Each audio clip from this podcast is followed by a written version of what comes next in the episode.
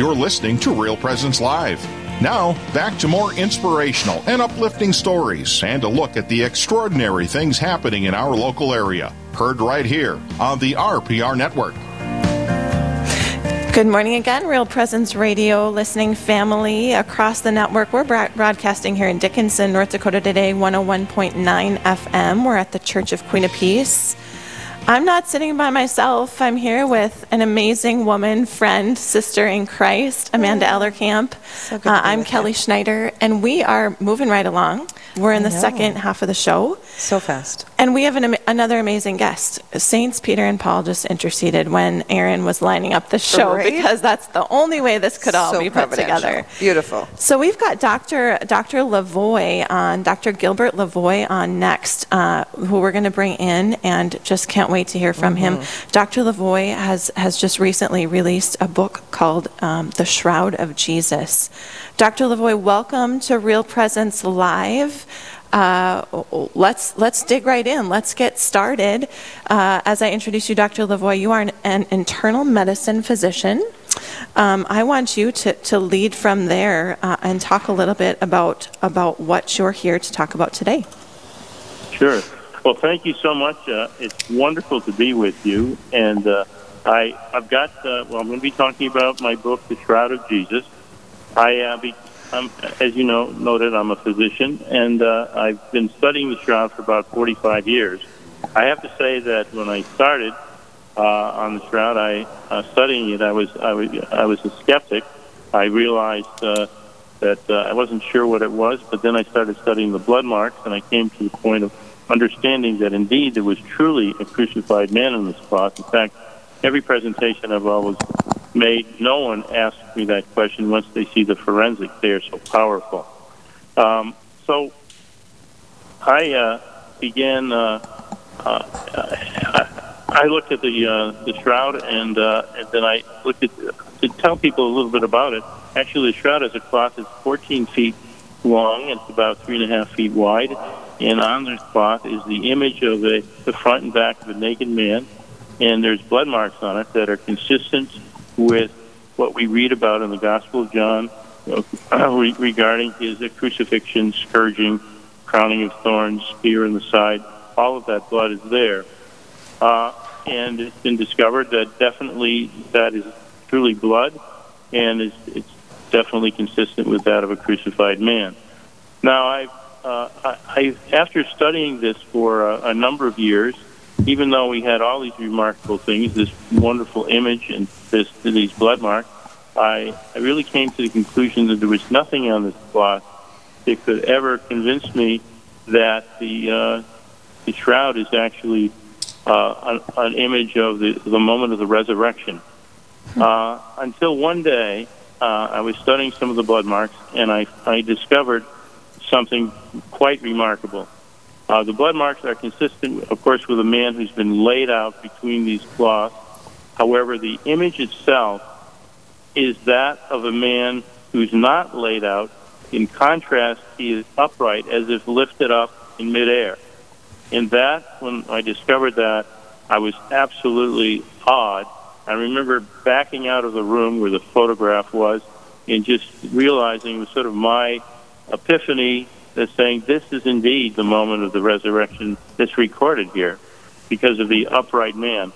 But I, I, I had some trouble with the, the fact that he was lifted up as if he was in midair, and uh, I, I, I, really I thought if he was resurrected, he should be standing.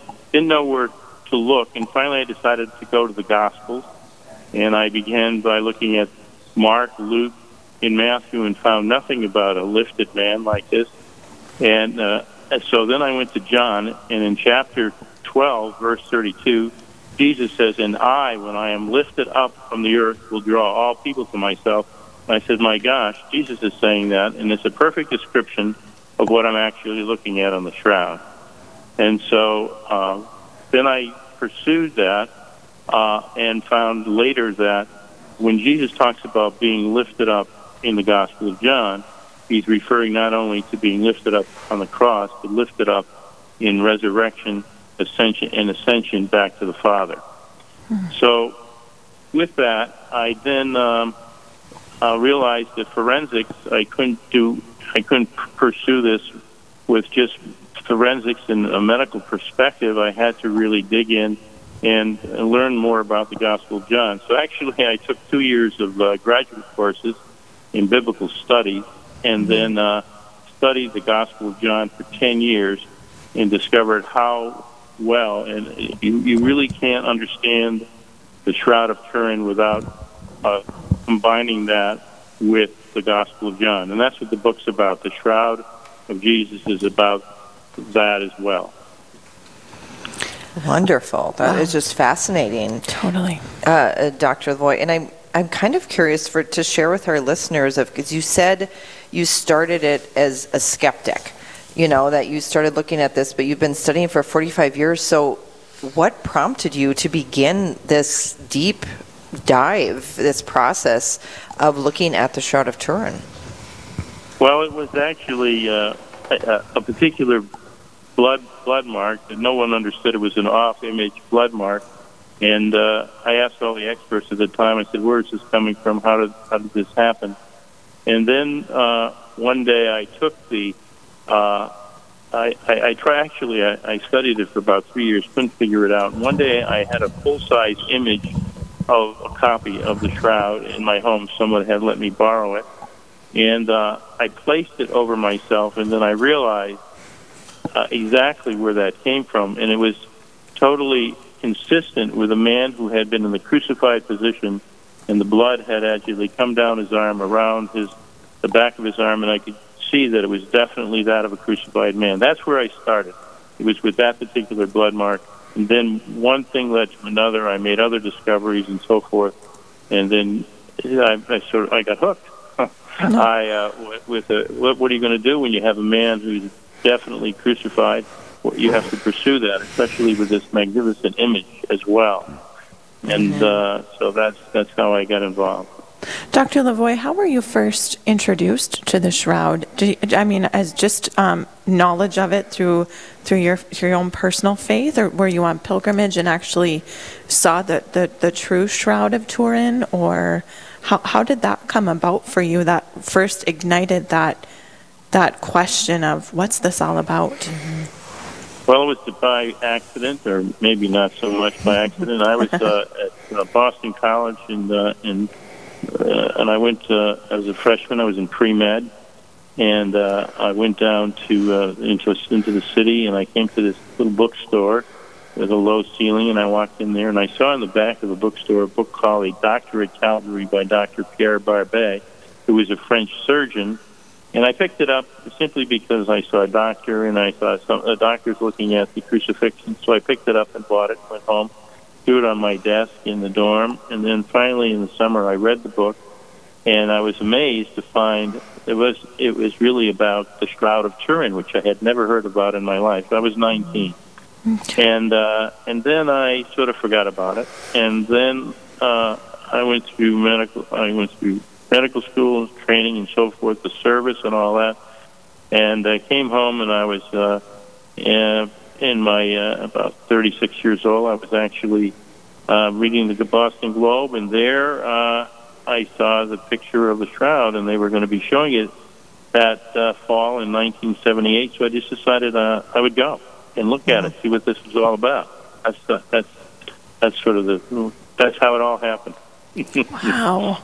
Uh, it's it's amazing, uh, doctor, and, and, just to see of like those little sprinklings again of how God plans that, as you said, accident, but probably not accidental. You know, of of how you're introduced uh, to the shroud. So maybe just for our listeners who this is new and they're maybe hearing about the shroud for the first time or they don't know much about it. Um, what are some of the things that you would say to, to people like what do we know about the shroud? There's still you know, um, much unknown, but there are some things that we do know, and certainly you know much of that from um, all your years of studying it. So, what do we know about the history of the shroud that would be important for our listeners to know? Well, the shroud, from the point of view of, of hard history, it, it starts, uh, we find it in, in the West in, in the 1350s uh, in Lirey, France, and then from there it goes to uh, uh, finally ends up in Turin, and then finally it's given to the to the Catholic Church around the 1980s. Uh, prior to the 1350s, we have a spotty history that brings us back into the East, uh, brings us way back into a legend of uh, King Abgar, how that was that, that this uh, image was brought to him uh, like first century, and that it disappeared, and by the fifth century it was rediscovered, and then it ended up in, in Constantinople around uh, about the 10th century, and by the 12th century it seemed to have disappeared, and then it ended up it landed all of a sudden in uh, thir- in uh, Lirey, France, in the west in 1350. Uh, what's uh, important, though, is that we do have uh, really hard evidence uh, called pollen spores that show us that the uh, these are pollen grains that are on the shroud that were discovered by a fellow by the name of Dr. Max Frei, whom I met in 1978. And we know where the shroud has been from the fact that it literally carries an itinerary, and it shows us the shroud is not only in Europe but all the way back into in in Jerusalem. Uh, and uh, there's also there are and there's other archaeological evidence that shows this is really an old cloth as as well. It's it's it's really uh, it's 2,000 years old. There's been other studies that demonstrate that. Carbon dating came in 1988, but that has been uh, it's it's it's we find out now that the statistics don't hold up, and uh, that test is does not hold up at all. But other tests definitely show that the shroud is is 2,000 years old, along with archaeology. Uh, now, um, the other the other thing is that uh, the shroud. I just like to let the audience know as well.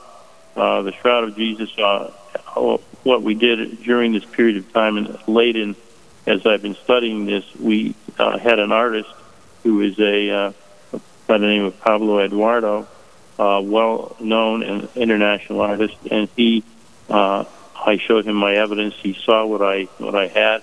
He agreed with me, and we created uh, work for three and a half years. We created a new sculpture, a, a sculpture that's never been done before, of the man of the shroud who's upright, as if lifted up in midair.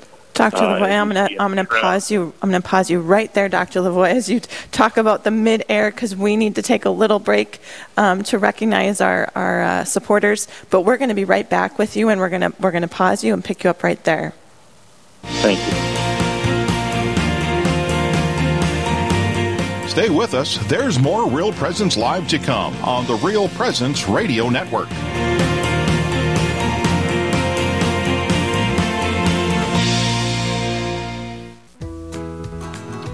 Hi, this is Dr. Ryan Sapo from Lumen Vision in Fargo. In addition to eye exams for children and adults, Lumen Vision provides custom contact lens services for patients with keratoconus, severe dry eyes, and hard to fit prescriptions. These specialty contact lenses can be made for single vision, astigmatism, and multifocal prescriptions. For more information about Lumen Vision's contact lens services, our website is www.lumen.vision. Uh, I remember even during that time, and, and this was uh, during the beginning years of John Paul II's pontificate, and whenever I heard him on TV, because he was always in the news, especially uh, with his travels in Eastern Europe, Poland, and all, I, I would hear the things that would come out of his mouth, and I would go, "There's no way this person is not close closer to God than I am." uh, you know, so I always had this sort of secret respect for uh, for John Paul II. Of course, I never said this to any of my brethren friends. You know, You wouldn't dare. no, of course not. But I, I, I, I, I don't mean to disparage them because they taught me to love the Scripture. And interestingly enough, even though they, they do not believe in the real presence of Christ in the sacrament, they had communion every Sunday. And so they really taught me to love the Lord's Supper uh, and to love the Scriptures. And so I'm really thankful to them for that.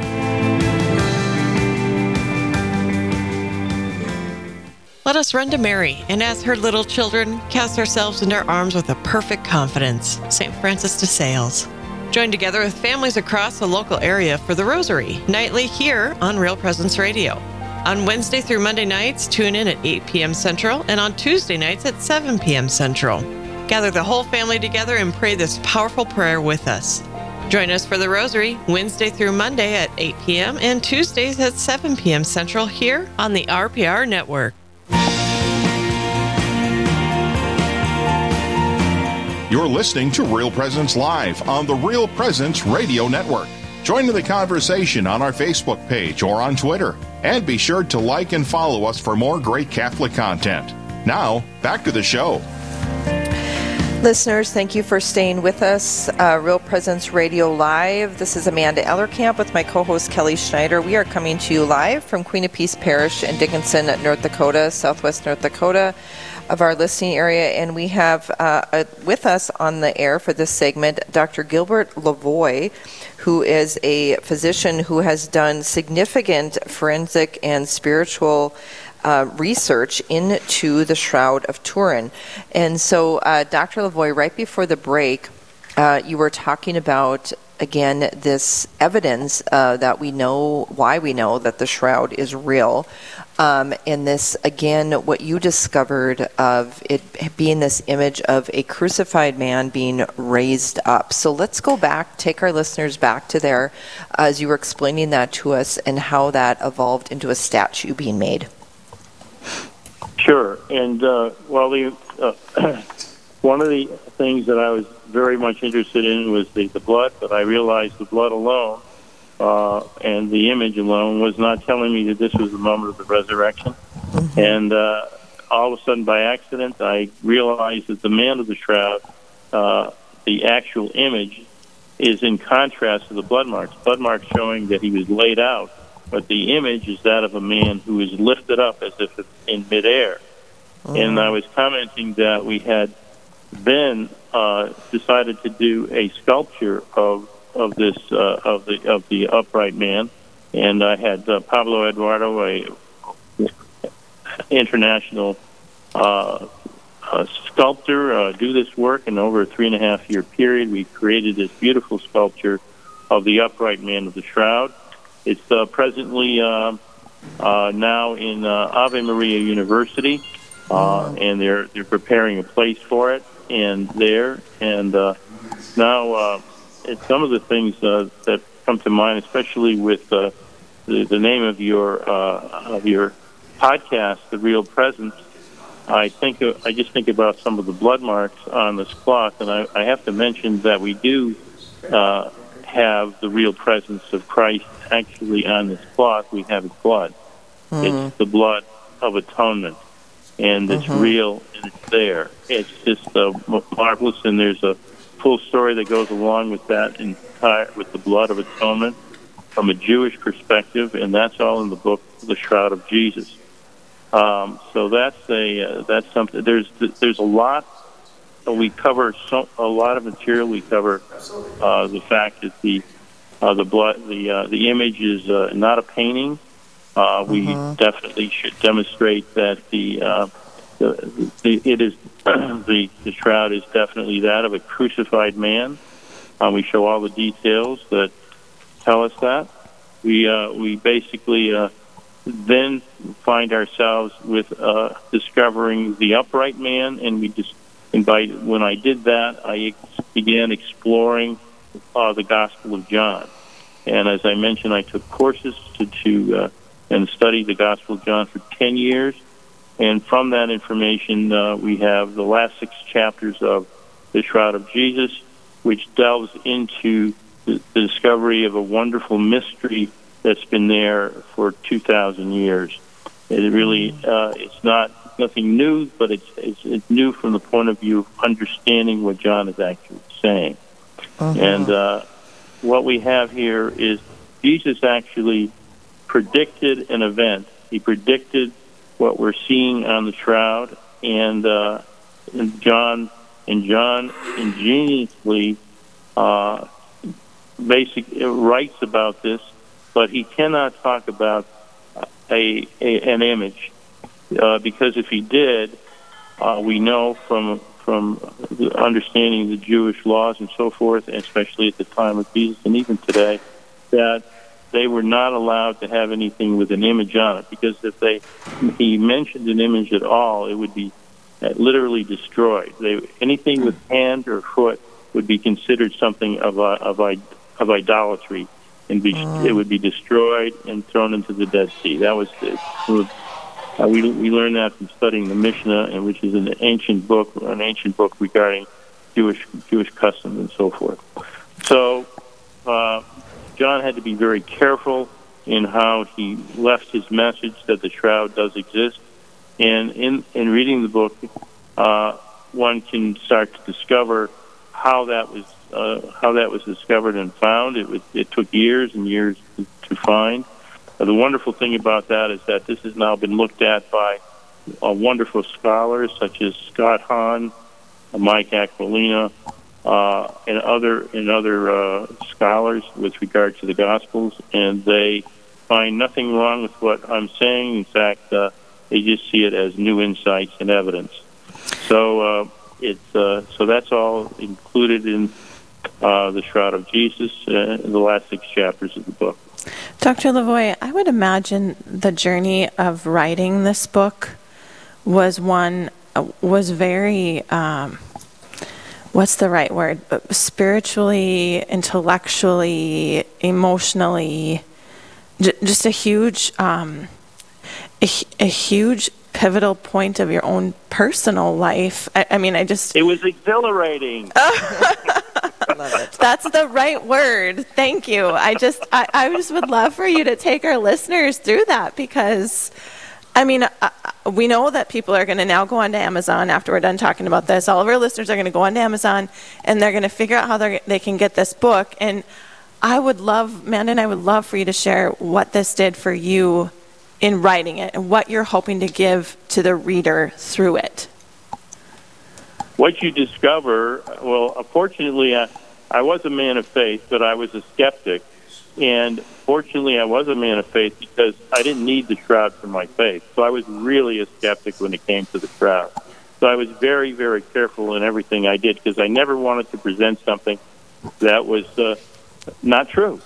But in, in as I went along, I discovered one thing after another and another and another, and it came to realize that what we're looking at on this cloth, we're realize we realize now what we have is not only the we have the blood of atonement, uh, Jesus' blood of atonement, but we also have this image, the upright man, and the image, the lifted man of the shroud. With that image, we have uh, we have Jesus' crucifixion and his resurrection and ascension back to the Father.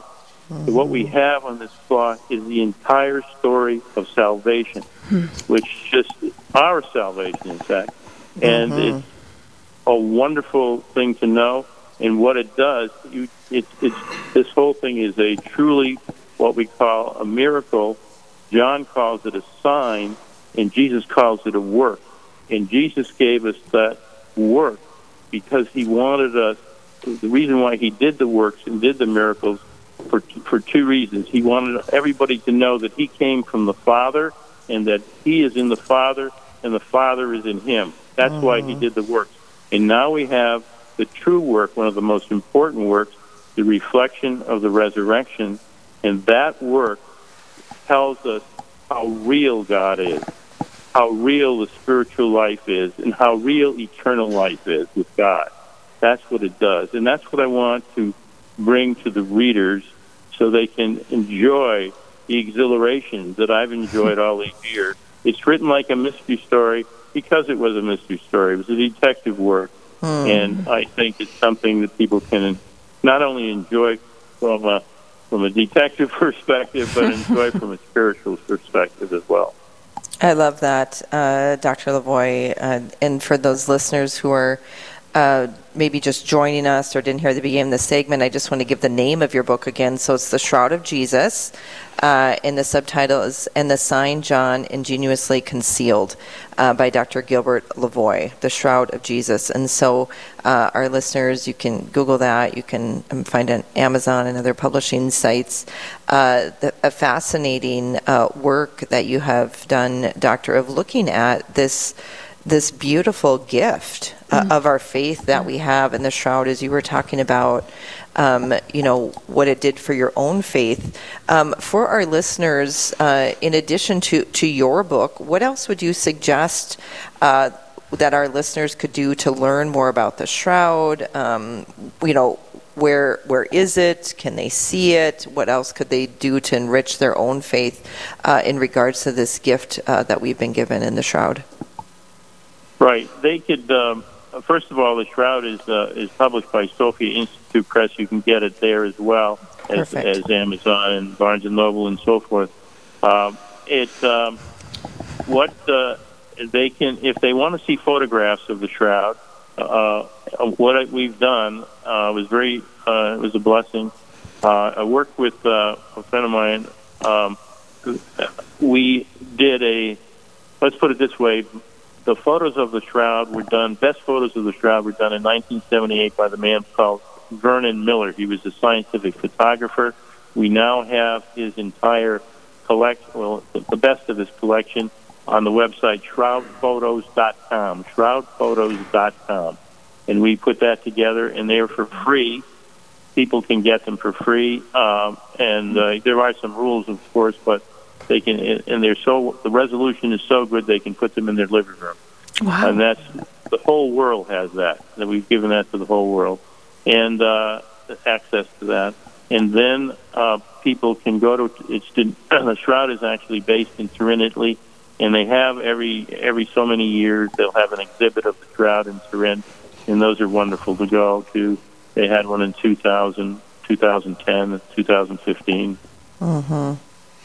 And Dr. Lavoie, I don't know that you were able to hear the end of our last segment before we had you on, but we were interviewing uh, Monsignor Thomas Richter, who's the pastor here at Queen of Peace, where we're broadcasting. And in their um, newly renovated Eucharistic Adoration Chapel, they are going to have a replica backlit of the shroud that's going to be in the back um, of their chapel, like a full size replica. So, uh, just providential that you were our next guest on, as Monsignor Richter mentioned that at the end. So, I just wanted to reiterate that for our local listeners, um, that that's something that they, they could take in uh, as well uh, when that chapel is done here in just a couple of weeks. So, That's this wonderful. has been yes. This has been fascinating, Dr. Lavoie. Thank you so much for your time this morning, for sharing with our listening family uh, all about your journey with this book. Uh, I, I'm- I I was actually thinking, Amanda, which one of us is going to order it, and then we'll just share it. Yes, That's yeah, on my yeah. mind. Yeah, this should So- be our summer reading so, club, I think. Yeah. So between, uh, we just uh, now we feel privileged, like we know the author. So Yes, beautiful. Thank you so much for your time, for joining us, uh, and and we can't wait wait to read it. Thank you, and God bless you and all your listeners. God bless. Thank you. We'll be right back, Real Presence Radio family, with our next guest, Mr. Jerome Richter, who will join, join us live in the studio. Stay with us.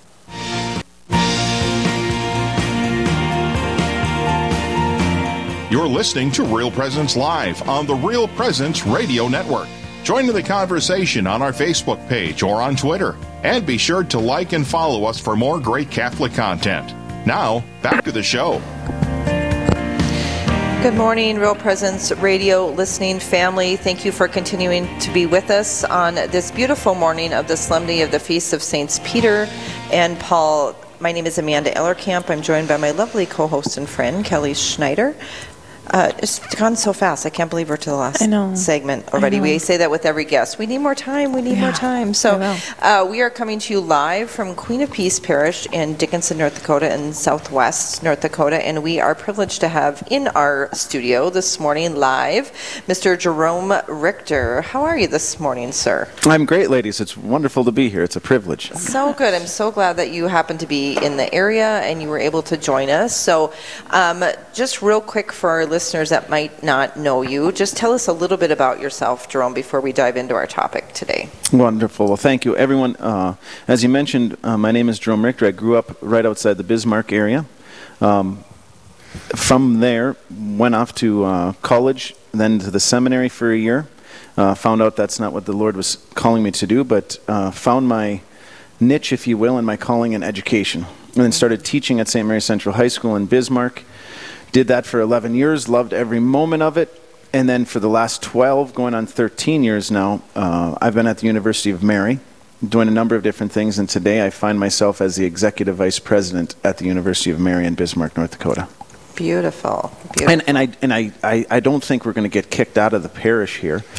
I, I know the pastor. Yeah. I'm, I'm, I'm not gonna I'm not gonna say that he likes me, but he does have to deal with me. Uh, and so uh, he is the seventh of 14 kids, and I'm the 11th. So we're 7-Eleven. Uh, nice. in the family. Oh, we should had Slurpees to celebrate. Exactly, with a, with some taffies, Yeah. some Slurpees. I noticed we we didn't have you scheduled back to back, so I thought maybe that was just to avoid a little sibling rivalry or, or something. Well, there is no real rivalry, right? I mean, I'm, I'm not going to force it on you, but you, I know whose favorite Got it. you. Yeah, That's all right, we, right, we right. won't talk about that. Uh, well, um, so you wear um, you know multiple hats and over the years, and now at the University of Marion, changing roles. But um, Kelly and I were interested to have you on this morning because you, in the past, have been very involved with the Rising Senior Rome pilgrimage that is run at the University of Mary. Um, and as as luck uh, would have it, Kelly and I both have daughters that are currently uh, in Rome on the Yeah. pilgrimage. It was their last day today. They they're going to come back home to us tomorrow. So we're hmm. anxiously awaiting to hear all things about their pilgrimage, particularly if they got to see the Holy Father today. And there's all sorts of excitement um, in in this great feast and solemnity in Rome. So tell us a little bit about maybe how did you first get started in that uh, in, in taking students to Rome? Well, let me let me start with just talking about today. Uh, so it's the feast of Saints Peter and Paul, as you guys have beautifully mentioned a number of times. But there's no place in the whole wide world, right, where the feast of Peter and Paul is more important than in the eternal city of Rome. I mean, it's like the Fourth of July, Christmas, all happening at once over there. Right? They're lighting off fireworks for days on end mm-hmm. because this is where the two princes of the apostles spilt their blood and are the seedbed for the church. And now we go to see Peter literally we go to see peter and these young ladies your beautiful daughters and 131 other hmm. young people just had the chance to go on the scavi tour underneath st peter's Yes. to see st peter's bones and then today it's like it comes to a beautiful conclusion after they've uh, seen the bones of St. Peter's, they've seen five other apostles throughout the city of Rome that they visited the tombs, they've had mass around all these things. They went up to Assisi, they saw St. Francis. All of a sudden, they end it with seeing Peter again. But it's Peter walking around.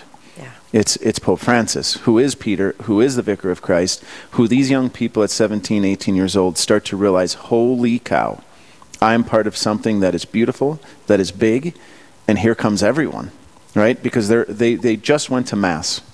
They just went to Mass with Pope Francis together with their chaplains, with some of their teachers. And there's, there's just nothing better to see the universal nature of the church and how important it is that we understand ourselves as a, a, a piece of something that is much, much bigger than myself, but I myself have a part to play. And so, going back to the beginning of it, and I appreciate you uh, asking the question, Amanda. Um, this pilgrimage is only the second time since 2001 that I haven't been with the students, and so it's been a little bit. Uh, I have to admit, it's been a little bit hard uh, to to see the pilgrimage happen via photos and and through a website. Uh, but it still uh, makes me so proud to see what is happening and how strong our leadership is in our young priest, how strong our leadership is in John Dinkel, who's uh, the representative from the University of Mary. And then remember, we have a home over there. So the University of Mary has a campus over there, so we have a place that is theirs. And so we can fit as many as up to 150. And they have a campus so that they can stretch their legs. They can go out and they can play in the grass. It's safe. Uh, it's it's a gated uh, community right on the edge of Rome, and so it's wonderful. It's it's like all things coming together. And then because it's our campus and the university is very generous to the high schools in this regard, it's affordable. You know uh, what they're able to do in 12 days. If you were going with some other tour company, it'd be double the cost. You know, we're keeping it under uh, four thousand dollars, and that's with paying the airfare. And let's just say, um, I don't write love letters to Delta Yeah. right? Uh, I always I always joke with the parents. You know, there's that old song by Charlie Daniels. You know, the the devil went somewhere, and I know exactly where he went. He went to Atlanta, Georgia, and that's where Delta's headquarters is. but anyway, so let's go back uh, to the beginning. Um, it's it's it's amazing. I'm sitting here in the gathering space of Queen of Peace Parish, which my wonderful brother Monsignor Tom is the pastor. Mm-hmm. So the Rome pilgrimage, your daughters are in Rome because one man answered the call to become a priest, which is my brother, who then studied over in Rome, who then, my mom and dad, who are super generous and wise, said, All of you have to go and see your brother in Rome. Mm. So at 18 years old of my senior year, I went over to see my brother. And I spent eight days in Rome, and my life was changed. It was changed because something was awakened in me. I always loved history, I was always attracted to, to, to the faith. But it was then that all of a sudden this happened. And then when I started teaching again at St. Mary's, I remembered back to my time in Rome, and I wanted to go back to Rome.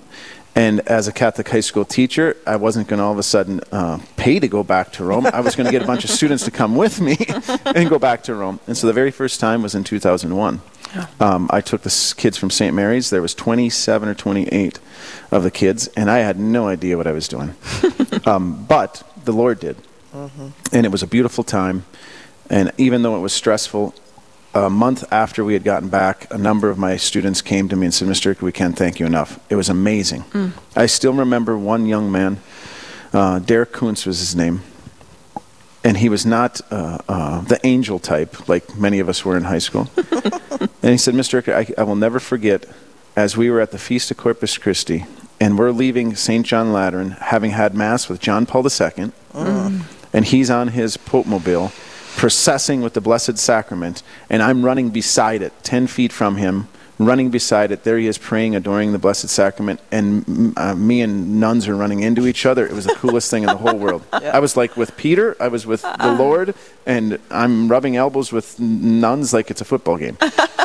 and it awakened something in this young man's heart that I am very proud to be part of the Catholic faith, and I'm proud to be faithful. And, and you hope that sticks. Fast forward from 2001, it's, uh, it was just at St. Mary's until 2009, and then Dickinson Trinity started coming. Excuse me, Bishop Ryan started coming in 2009, and then in 2010, Dickinson Trinity started coming. and then this guy by the name of Archbishop Aquila pulled me aside in 2011, 2012, and said, We can see what's happening with these high school kids in the Rome pilgrimage. You need to start taking Shanley from Fargo. And I'm like, I don't know how to do that. And he said, You'll figure it out. And we did. Wow. And so now we have, on average, 140 to 150 uh, people, which is three full buses, and it's it's a bit of an army. When you're walking when you're walking through Rome, and you have 150 uh, kids from North Dakota, the, the Italians like they start screaming, "the the barbarians are back! the Visigoths, here they come!" so that that that that's that's where we're at. But uh, yeah, it's something just very very powerful. Yeah, yeah, beautiful growth to see that, and um, you know, I've my I said my daughter, my our oldest daughter is there now. Our oldest son went several years ago, and I think just hearing you talk is some of the sentiments that he echoed in that of like like. Yeah, like the nuns and I were racing to get up to the Pope, and you know, um, just all the si- sites that they get to see, which we can get to uh, in a little bit. And in the the few minutes I got to talk to my daughter the other night, the one time she called home, which is fine, and like, oh, you know, no news is good news. But you know, she just casually mentions that they saw the head of St. Catherine. Yep. That, you know, like it was no big deal. Uh, and so just just beautiful, you know, uh, in that. So I I just can't help but think like whoa where you started and now it's like quadrupled in Yep. size Rome it's just Yeah. amazing Yeah, just just beautiful the the growth in that, and I think, um, you know, being in the school and working there, and there's such an excitement Oh, for that. yes, yes. You know that it's something kids look forward to. I've had the privilege to take students to DC for the March for Life Yeah. pilgrimage for a number of years, and, Yeah. seeing that change and grow, and then, um, you know, there's there's certain excitement around that, and kids look forward to it, and and just seeing that with the Rome pilgrimage because there's something valuable there, right? Like Mm-hmm. you said, like it's not, the kids know it's not a vacation, it's not a trip. Yeah. There's going to be hardships, and we Sure. tell them all those things. But the beautiful thing of it is that they're like, I want it, Yep, right? There's that desire there. absolutely they do. so true Yeah. They- They're, they're no different than the rest of us. We want to be who we were made to be. Mm-hmm. It's just sometimes not that easy to get there. But that, that's like anything else in our life. And so I'm, I'm just, uh, I'm humbled to see what the Lord's done with it. And, and uh, here after break, I, I want to talk about what it's done for vocations. Yeah. Um, I can name for you right now, just sitting here, probably about eight young priests that it's because of their time on the Rome pilgrimage that it all of a sudden sparked for him. Clicked. And Yeah. that's amazing. Yeah. And in the in the relationships that are made, um, you know, your your good brother Monsignor Richter earlier talked about having that relationship with Jesus and how Yep. important that is. That that evokes that relationship with Jesus, the relationship with the church, the relationship with their chaplains, with their classmates, with you know students from other schools. That that fellowship that comes, I think, is also just such a beautiful gift um, that this pilgrimage is for our for our students. So, uh, listeners, don't go away. We do need to take a quick break, but uh, Mr. Jerome Richter is going to be with us, and we're going to continue to talk about the Rising Senior Rome Pilgrimage right after we come back. This is Real Presence Live, where the focus is not on the evil around us, but on conversion and mercy through the good news that is always good. We're local, engaging, and live on the Real Presence Radio Network. What if you could earn a degree that offers the best of both worlds an MBA and a master's degree in philosophy? The University of Mary offers one degree that combines world class business training with a careful study of life's deepest questions through their combined MBA, MA, and philosophy program. By earning one degree in both philosophy and business online, you will rigorously engage the big ideas needed to address professional challenges. Visit CatholicProfessional.life.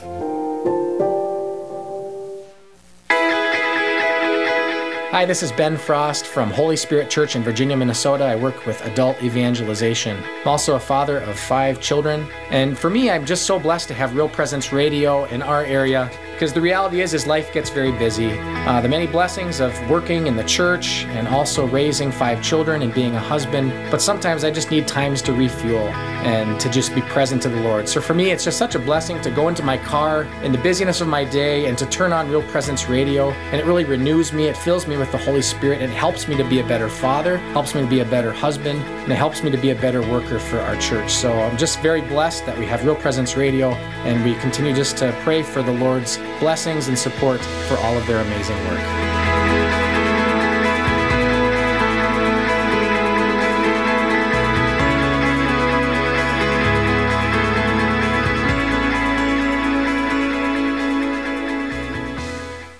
Did you know you can listen to all your favorite local shows like Awaken and Real Presence Live on any podcast platform such as Spotify, Apple Podcasts, iHeartRadio, Stitcher, and Amazon Music?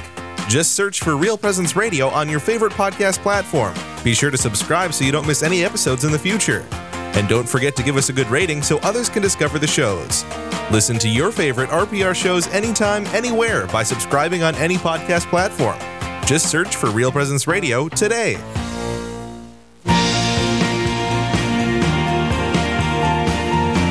You're listening to Real Presence Live on the Real Presence Radio Network. Join in the conversation on our Facebook page or on Twitter. And be sure to like and follow us for more great Catholic content. Now, back to the show. We are back on the air and we're having a ball. oh. Jerome, there are some Rome pilgrimage stories that he's going to share with us, and others that he's not. That he's to hold in. So, Oh, dear listeners, thank you for staying with us. Uh, we have a little bit of our show left. It's uh, we're sad to see it so quickly going this morning. We've had beautiful guests, um, and continuing with us in this segment is Mr. Jerome Richter. He is the executive vice president at the University of Mary in Bismarck, and we were visiting um, before the break, Jerome, about the history of the Rome pilgrimage, which really started in 2001, and here we are in 2023, um, and it's going at, at, at such a, a pace that you know, it's happening without you even physically being there this year because you're here with us today and the pilgrims are in Rome, um, which I think is, is a real testament to just the, the longevity and, and the fact that when you do something well and when God is involved, uh, He'll make it happen if He wants it to happen. So maybe uh, for our listeners that aren't familiar with the pilgrimage, um, a little bit about who goes, how long do they go, where do they go, what happens in these days. Very good. So uh, we always try to put it into the same time frame. So it's June 16th. Uh, the students from the four Catholic high schools in North Dakota. So you have St. Mary's, you have Bishop Ryan, you have Dickinson Trinity, you have Fargo Shanley, and then we also allow uh, East Grand Forks. Right, so it's on the Minnesota side, but it's up in Grand Forks.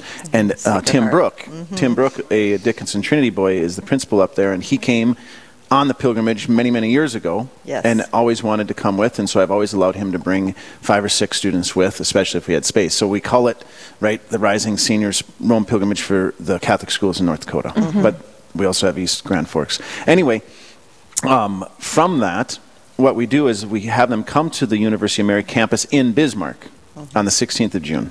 And then for a day and a half, we do a full scale boot camp training. Here we go. Because when you're 140, 150 people, you need to be able to move dang near like a military unit.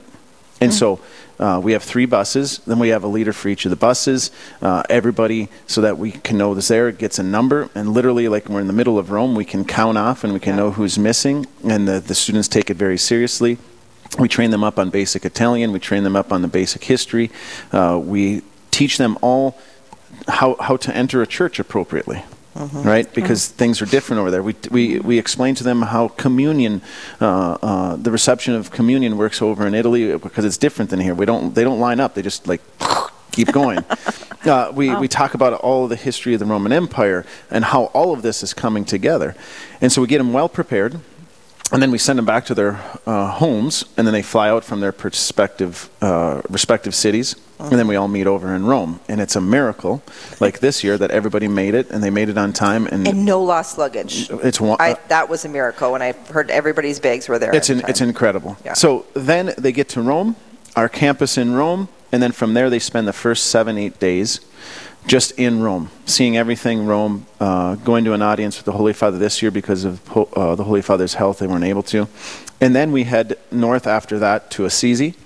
And that's kind of, if you will, our headquarters for a few days, where we go off to Orvieto, we go up to Siena, we go up to other cities, and almost all of them have a Eucharistic miracle that is connected with them.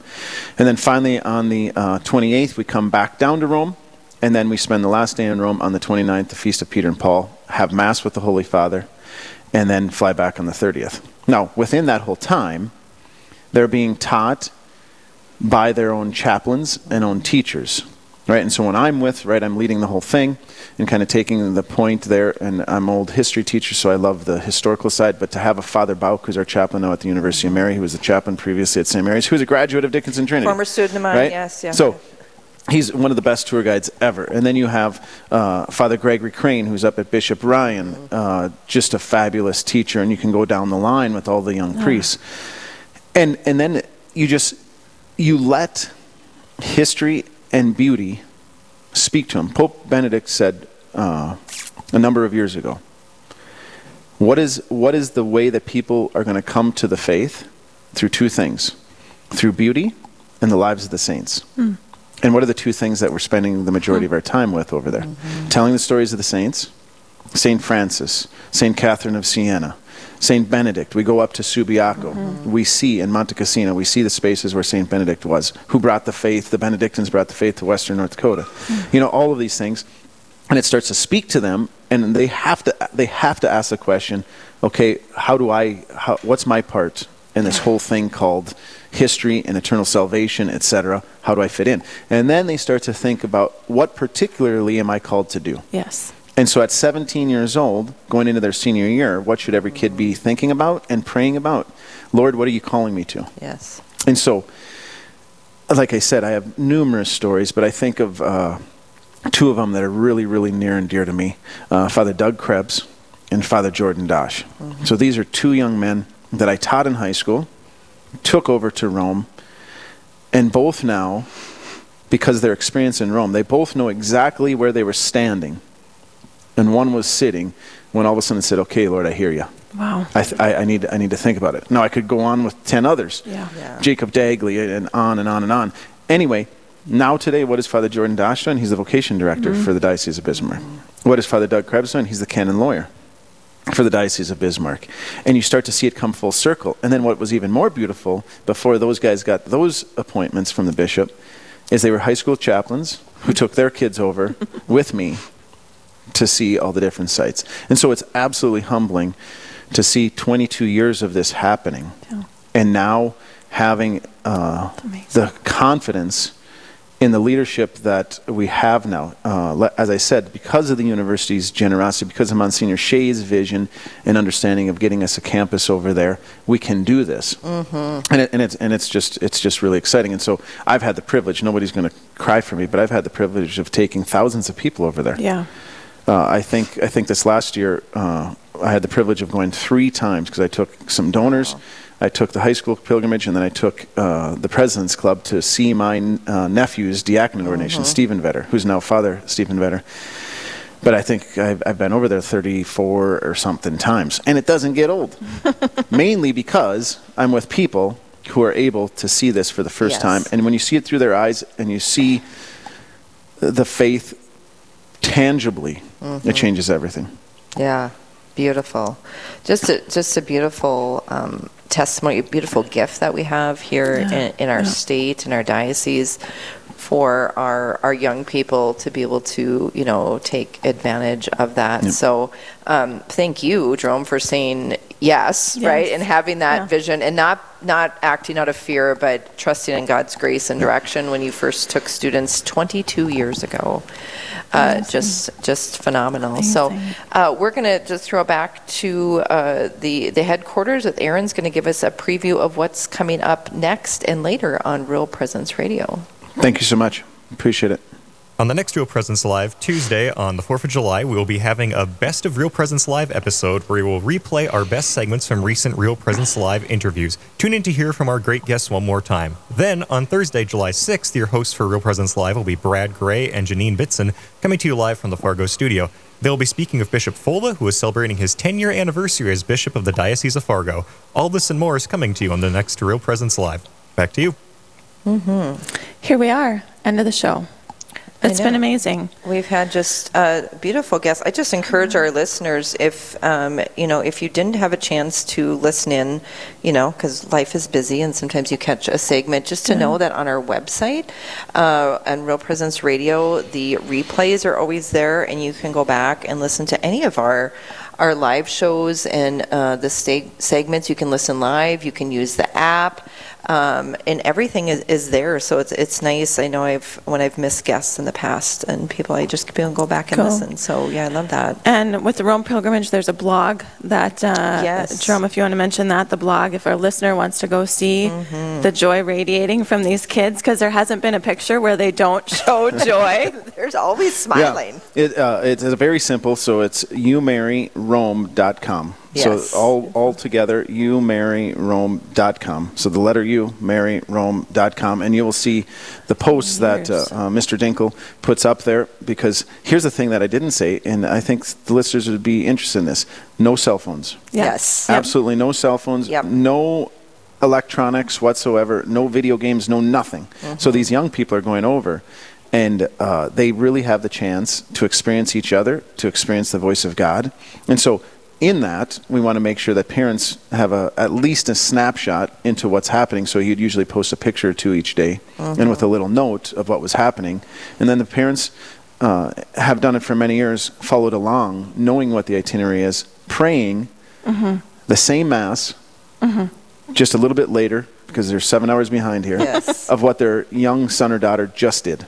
Yeah, Yeah. it's And the same beautiful. saints, the same mass, the same everything. It's it's just a, a, a beautiful thing. Yes, very, very beautiful gift. And so today uh, we pray with our pilgrims. Kelly and I's Yeah. daughters are over there Yeah. on this on the solemnity of Saints Peter and Paul, uh, and praying for all those pilgrims as they travel back home tomorrow. Yep. Uh, Kelly, it's been great to be with you great. as always. Thank you, Jerome, Jerome. thank you for joining us. Dear listeners, we hope you have a beautiful solemnity, a beautiful feast day.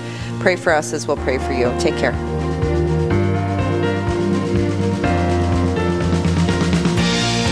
This has been Real Presence Live on the Real Presence Radio Network. Real Presence Live brings you inspirational stories of faith and a look at the good and holy things happening in our local area. Weekday mornings from 9 to 11 Central.